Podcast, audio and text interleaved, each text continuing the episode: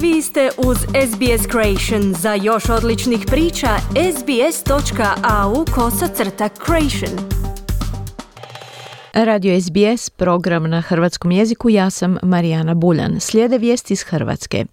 Hrvatski generali traže od predsjednika Zorana Milanovića pomilovanje za bivše udbaše Josipa Perkovića i Zdravka Mustača. Kažu, sudjelovali su u stvaranju Hrvatske.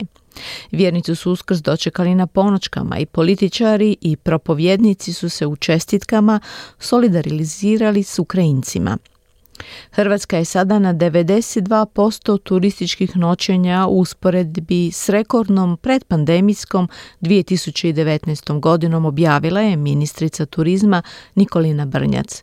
Više u izvješću Siniše Bogdanića iz Zagreba. Javnost je nemalo iznenadila vijest da su hrvatski generali zamolili predsjednika Zorana Milanovića da pomiluje Zdravka Mustača i Josipa Perkovića, bivše obavještajce zloglasne jugoslavenske tajne policije UDBE. Pismo molbe prvi je objavio RTL, a potpisuju ga Ante Gotovina, Ivan Čermak, Pavao Miljavac, Ljubo Česić-Rojs, Marinko Krešić i Davor Domazet-Loš.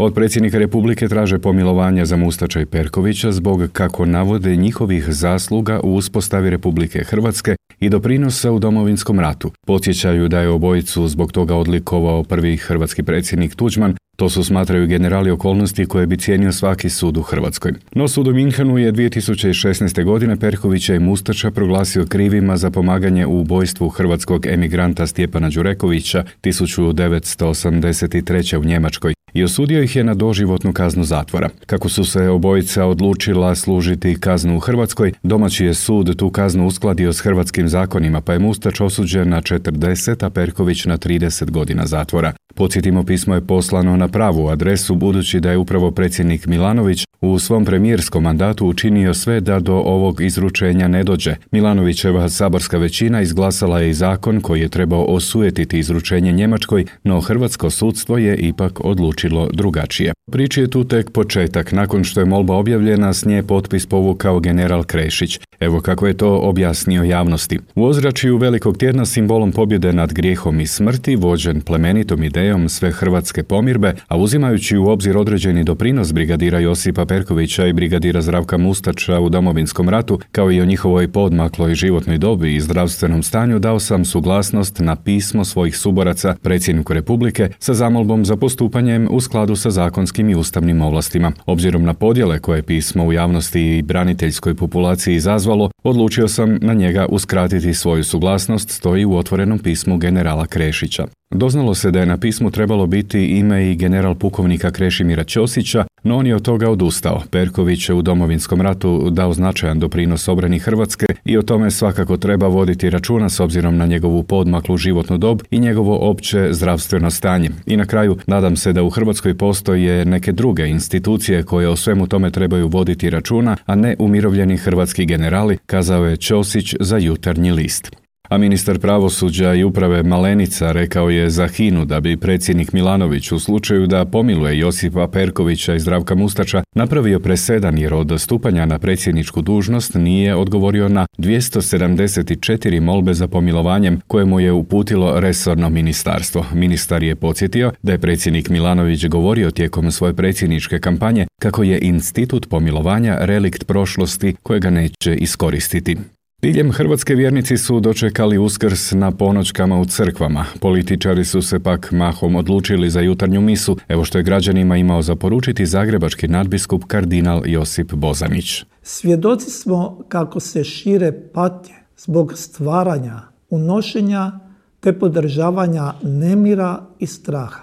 U toj zastrašujućoj buci rata svi govore da se zalažu za mir i da žele uspostaviti mir. Ali kako? Dok suosjećamo sa žrtvama rata u kojem su ukrajinski narod i ukrajinski državljani prisiljeni braniti svoje živote i živote svojih bližnjih, slobodu i demokratsko pravo na samoodređenje, molimo za sve koji mogu i žele stvarno pronaći i uspostaviti pravedni mir. Molimo stoga, Gospodine, ne uskrati nam milost da te vidimo u svom životu i jačaj nas svojim duhom, da drugima budemo i darujemo tvoj mir. S tim mislima i željama čestitam Uskrs vama, braći i sestre, koji vjerujete u Isusovo uskrsnuće i svim ljudima dobre volje. Sretan vam Uskrs.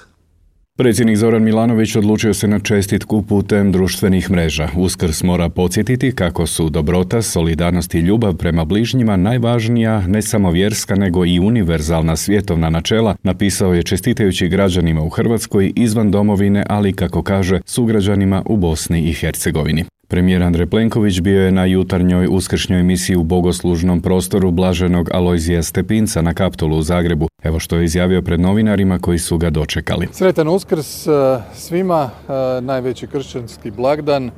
Ovo je vrijeme kada u miru možemo svi skupa malo i propitkivati ono što radimo, propitkivati svoja postupanja, svoje odluke, nastojati sabrati misli i biti još bolji prema drugima, bolji prema onima koji su najpotrebniji solidarnosti, koji su najpotrebniji potpore. Drago mi je stoga da su ovdje danas na misiji bili i prognanici iz Ukrajine, uglavnom majke sa svojom djecom, a to nam još jednom govori koliko je velika tragedija u ovom vremenu Uskrsa i zadnjih više od 50 dana snašla ukrajinski narod i zato mi je drago da Hrvatska i Hrvati još jednom pokazuju veliko srce i daju veliku potporu ukrajinskom narodu i onima koji su svoj dom privremeni našli u ovim teškim okolnostima ovdje u Hrvatskoj.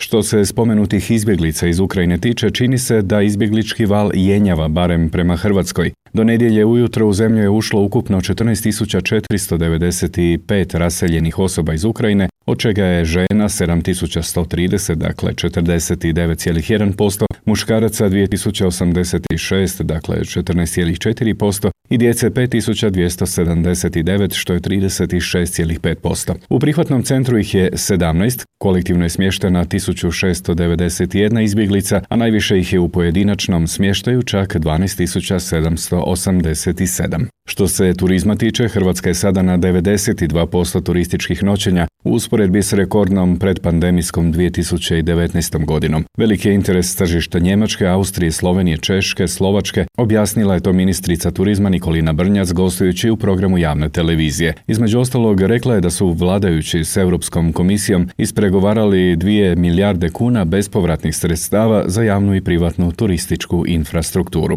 Otkrilo se i tko će biti HDZ-ov kandidat za gradonačelnika Splita na izvanrednim izborima koje valja raspisati nakon što je Ivica Puljak sa svojim zamjenikom Bojanom Ivoševićem odlučio dati ostavku kako bi pritisnut Ivoševićevom aferom u kojoj prijetio novinarki legitimitet još jednom obojica potvrdila među biračima. Iznenađujuće, HDZ je kao svog kandidata za gradonačelnika Splita odlučio podržati Zorana Đogaša, nestranačku osobu, znanstvenika i bivšeg dekana Medicinskog fakulteta u Splitu koji je za javnu televiziju rekao. Ja sam vrlo realan čovjek, pragmatičan, dakle to što je HDZ napravio ovim, to je toliki iskorak da ja mislim da je HDZ već pobjedio, napravio veliku stvar, pozvao je mene, mogao je pozvati nekog sličnog profila, ali eto, izbor je pao na mene, na čemu sam jako zahvalan i cijenim taj poziv.